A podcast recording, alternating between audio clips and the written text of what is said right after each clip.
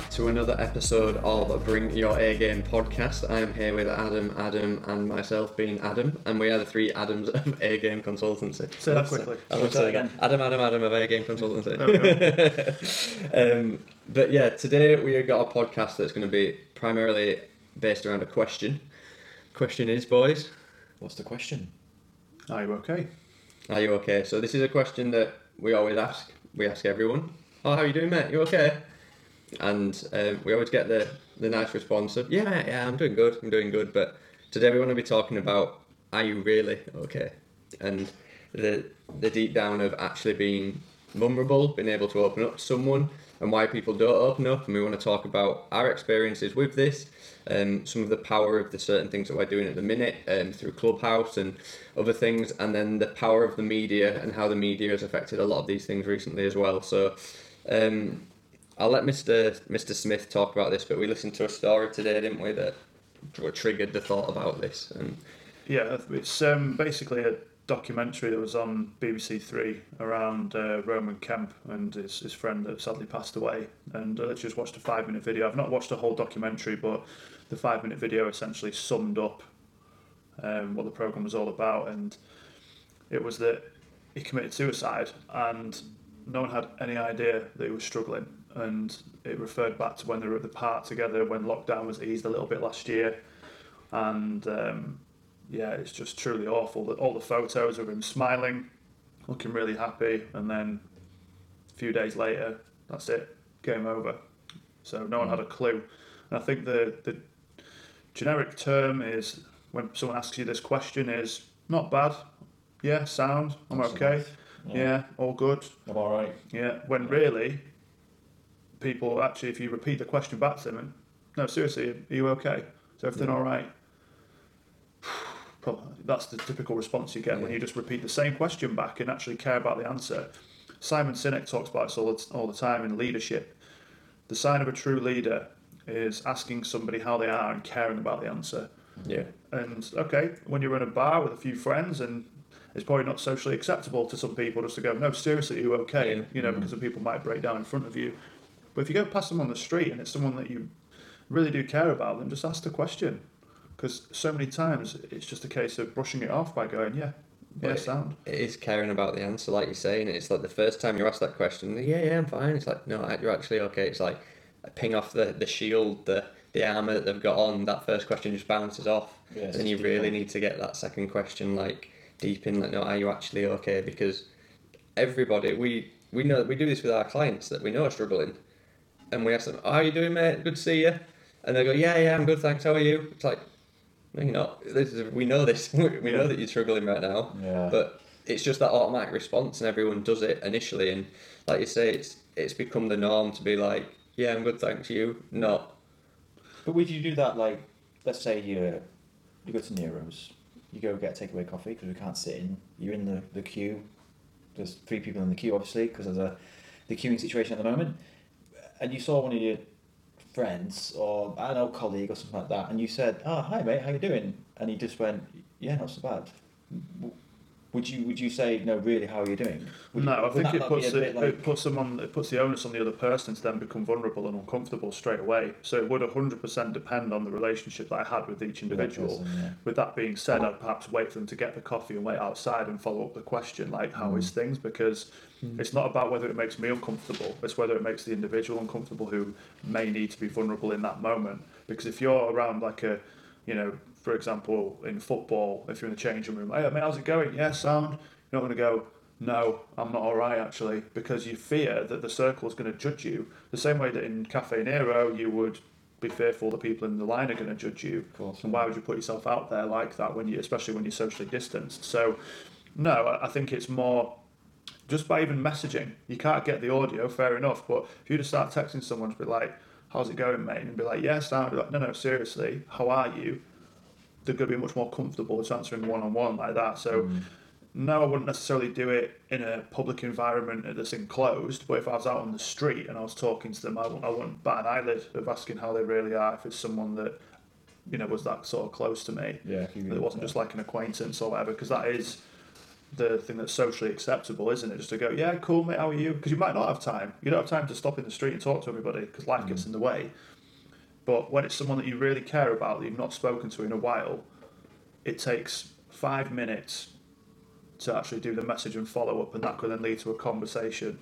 And that one conversation might just save a life, and that is that is the truth of it. Yeah, and this is what we were gonna gonna touch on the the power of of your circle and how like society perceives people to be in your social situation. So, example being like if I was feeling um, if I was feeling down, I was feeling depressed. The last thing that I probably want to do is open up to my friendship group about that because maybe they might not. You may get the one person who is actually very, very open about it and like really wants to talk to you, but chances are some people, if you said it in like a group chat or something, you'd get ridiculed for, for being Fear- vulnerable fear and of being open. judged. Yeah, exactly. And um, we always say one of the biggest weights you'll lose is the weight of other people's opinions. But it's hard when that's when people you don't care about people. So if someone completely irrelevant to your life comes in and says some crap to you, that you only care about the people that you care about the person. Hmm. They they only care about the person's opinion that you actually care about the person. And this is where we've seen in the power of Clubhouse and the power of stepping outside of your circle to do this and with the space that we create around mental health matters is the fact that we're trying to help people come to a safe non-judgmental space where people don't know anybody to share like the girl that came in yesterday Yeah. Yeah. Thing is, though, the, the, the difficult thing for me is with this, though, is not everyone is well equipped to deal with this situation.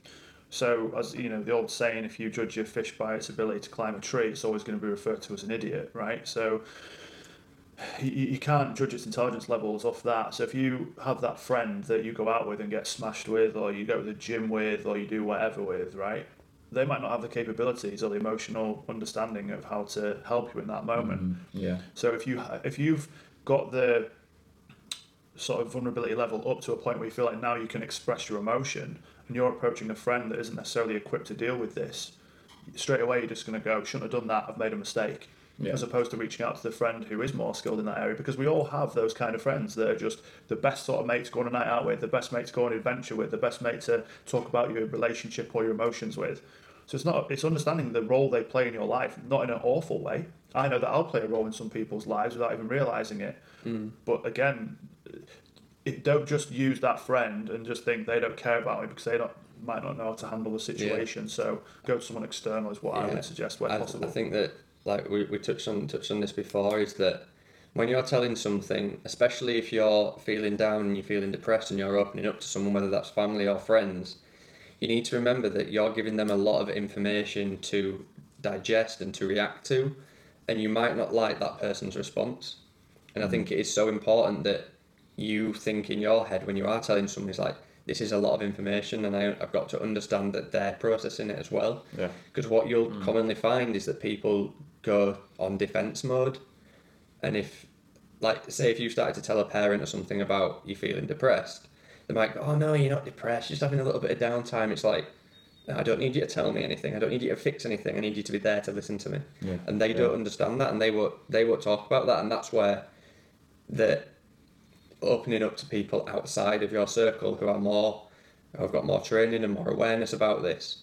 It's like if you ever are going to open up to anyone, especially someone close to you family wise that might not know about this, I would say expect them to be defensive and not to give you the response that you want because that's just how they're processing it and they're reacting. Doesn't mean that they don't love you, doesn't mean that they're not there to support you and help you. Just means that they don't know how to process it as well as what you want them to process it. yeah, might not be a, like Yeah.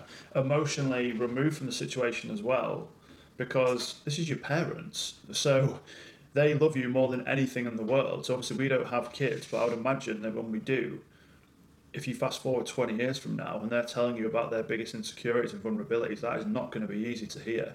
So it's very important when you are approaching people that the emotion can be removed because then it's coming from a place of non-judgment and also that they're like you said they're trying to protect themselves from this scenario like denial is just so much easier no no no no you're fine you're fine you're fine because they don't want to think the association will be I've done a bad job and that I'm not here now and I'm the protector of my child and now they're feeling vulnerable and now they're feeling down.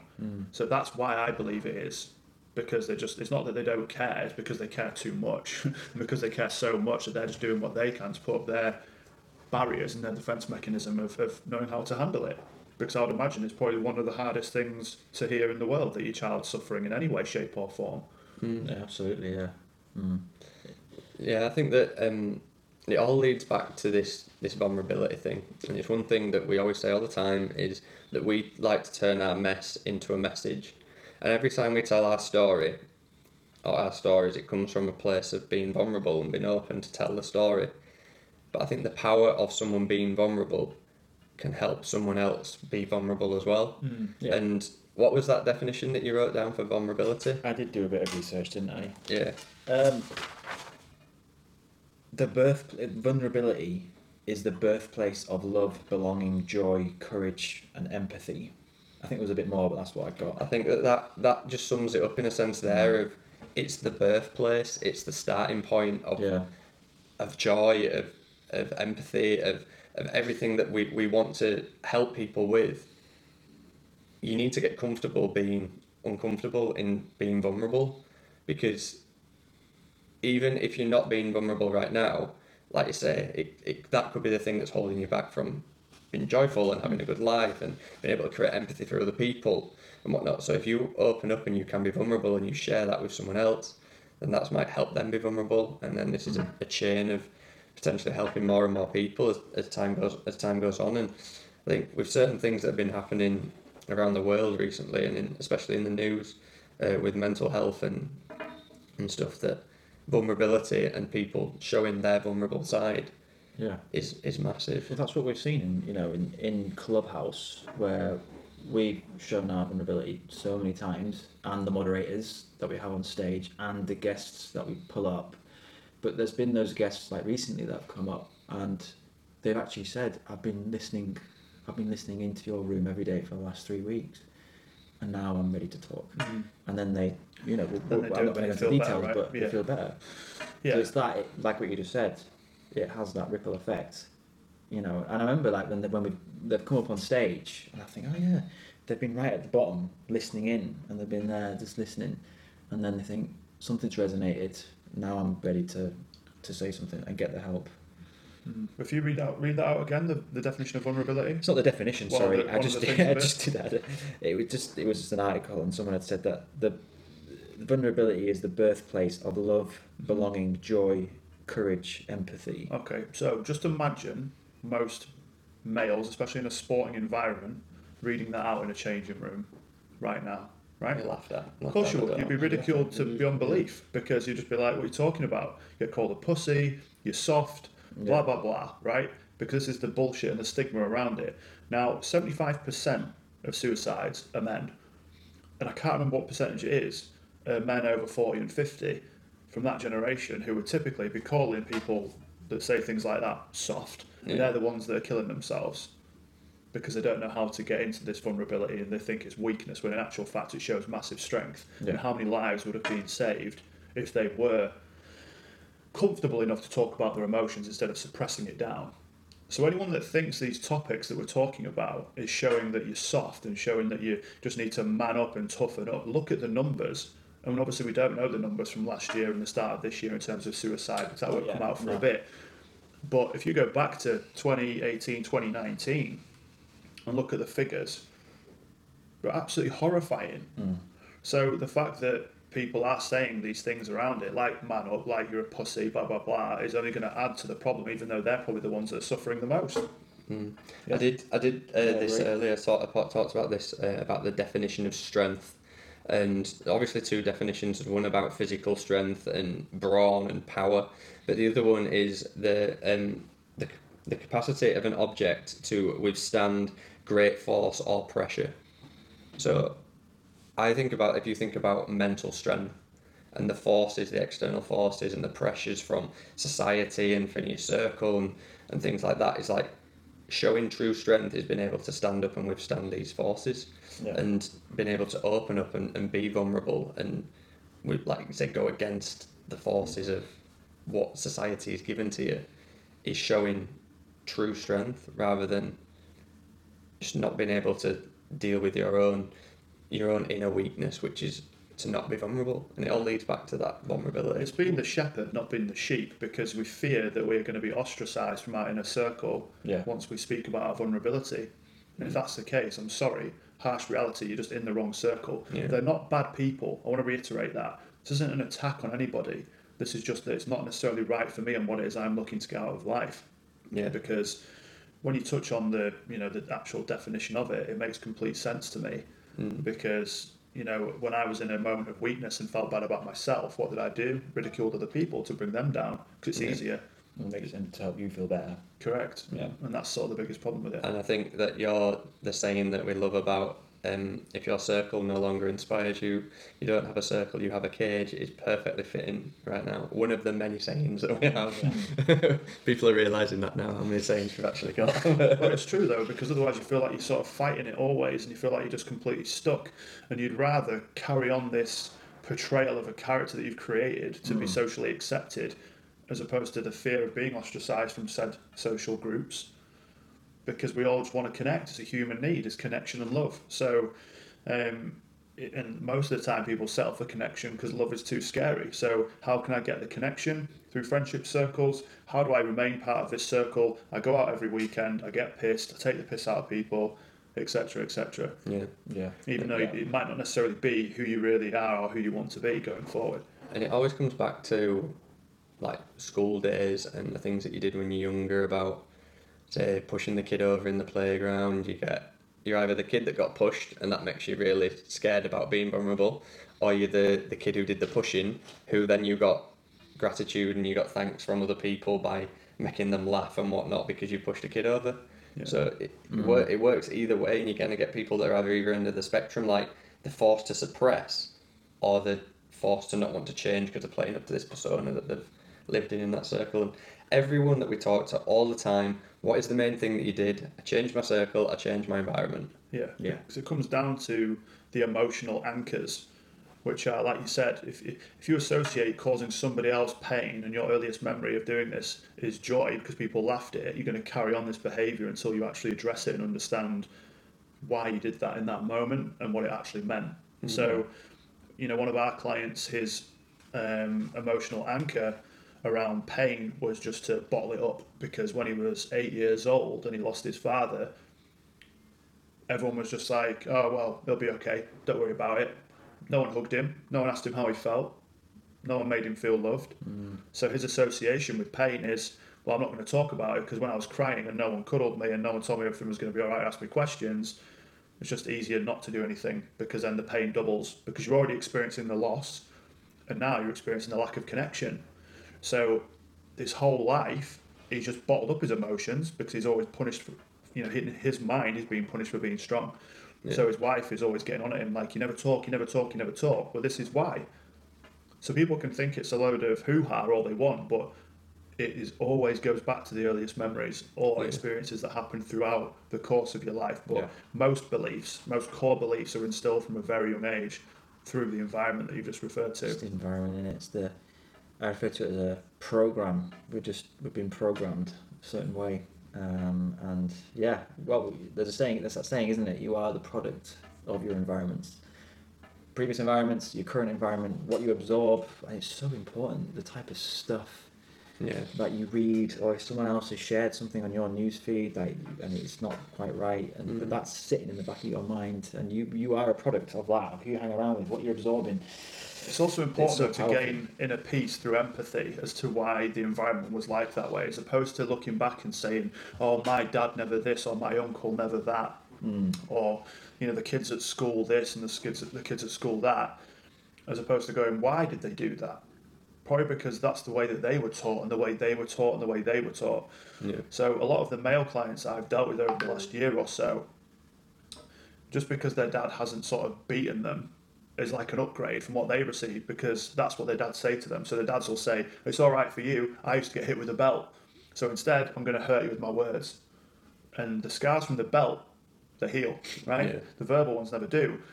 But that dad's the way he was loved was, you know, through the dad hitting him with a belt because any attention was better than no attention.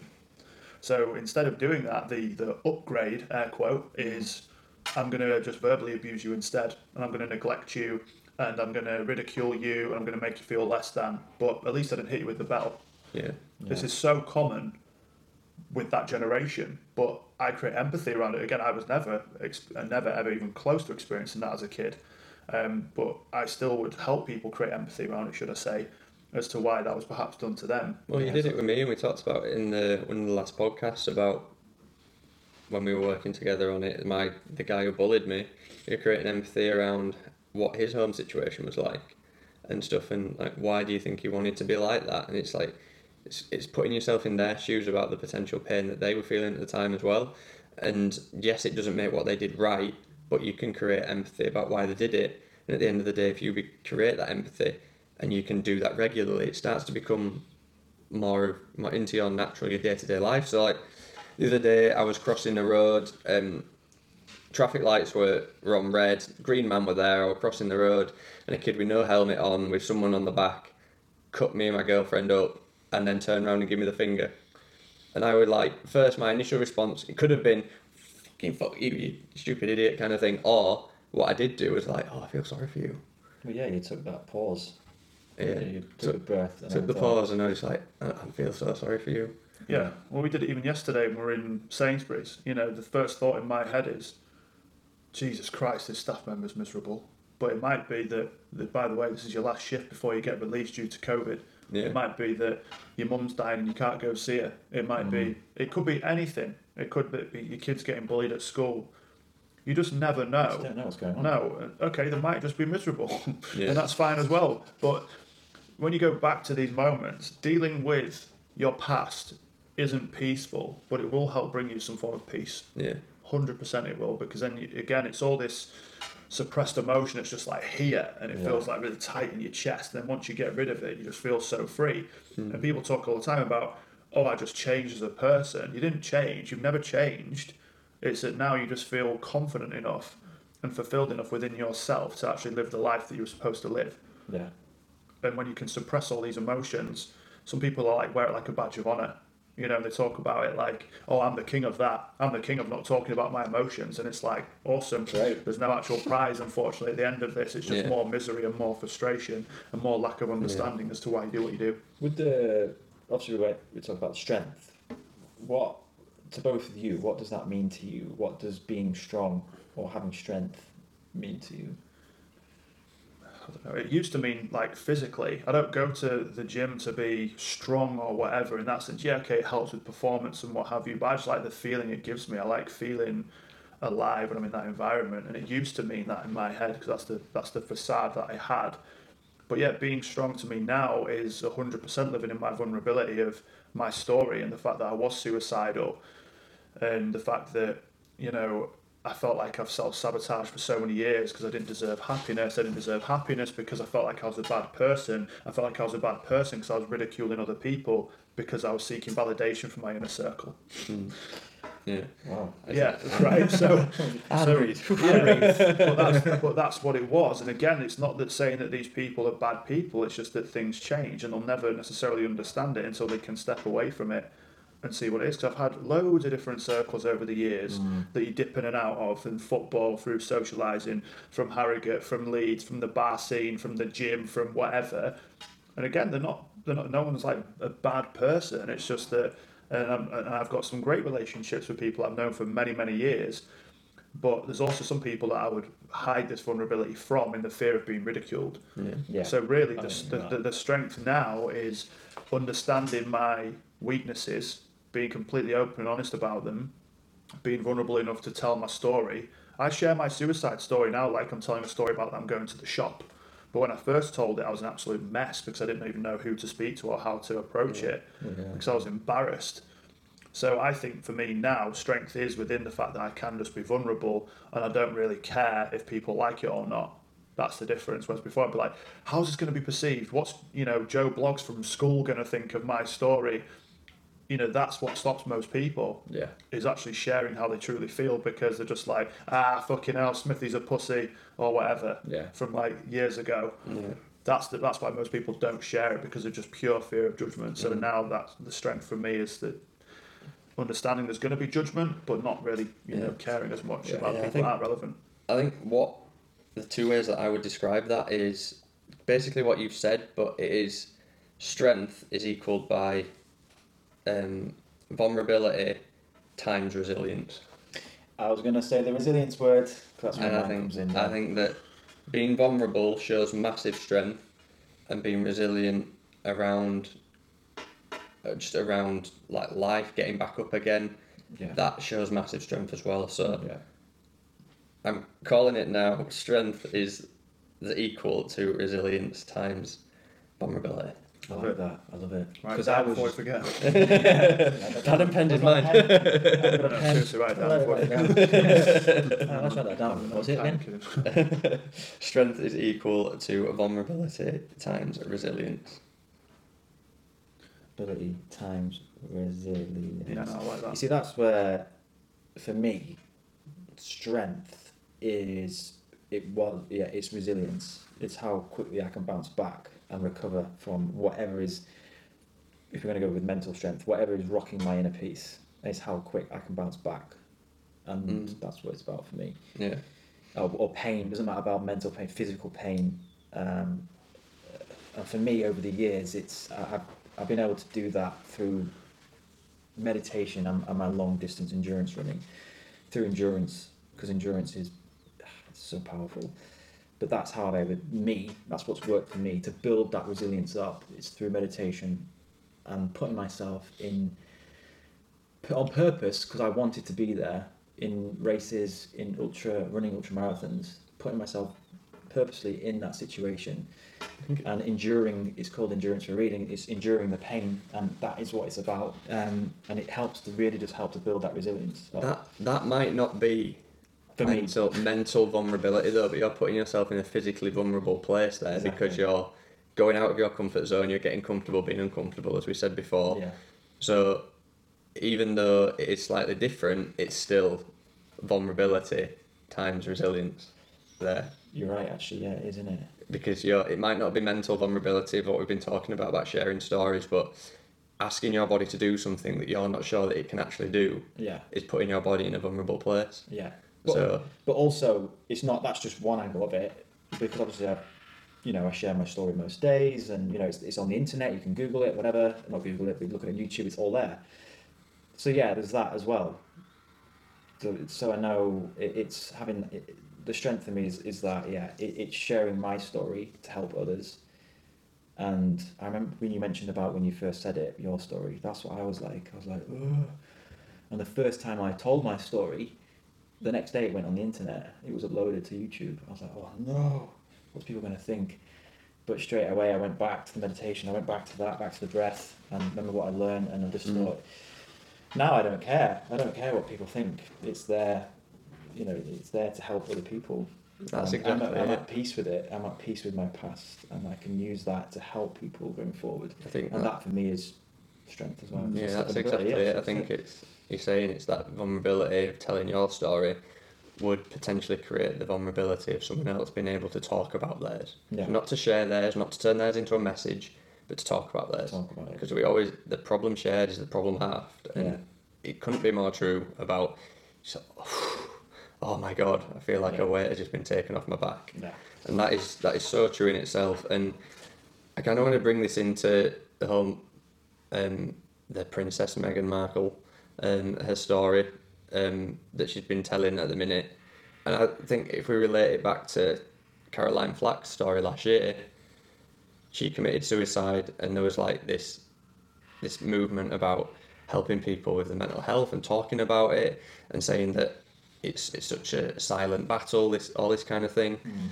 which is fine. But the media ridiculed her for a long time, and Meghan Markle come over, open up and talked about her story, and then all she's getting ridiculed about talking about it. I mean, there's obviously it's 50-50. There's some people that go in like attention seeking, and which is a, whole can of worms that fucking throw in the river. but, and um, obviously the side of it of people showing massive support. But for someone of her position, to be that vulnerable to open up about it on national TV is amazing, massive strength.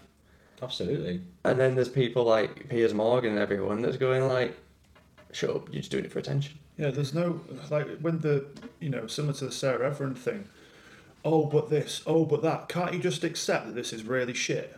Yeah. That her dying was a travesty, regardless of how it happened and why it happened. Like someone's lost their life, so take your you know opinions just to one side. That an innocent woman has lost her life, right? Yeah. Now with Meghan Markle.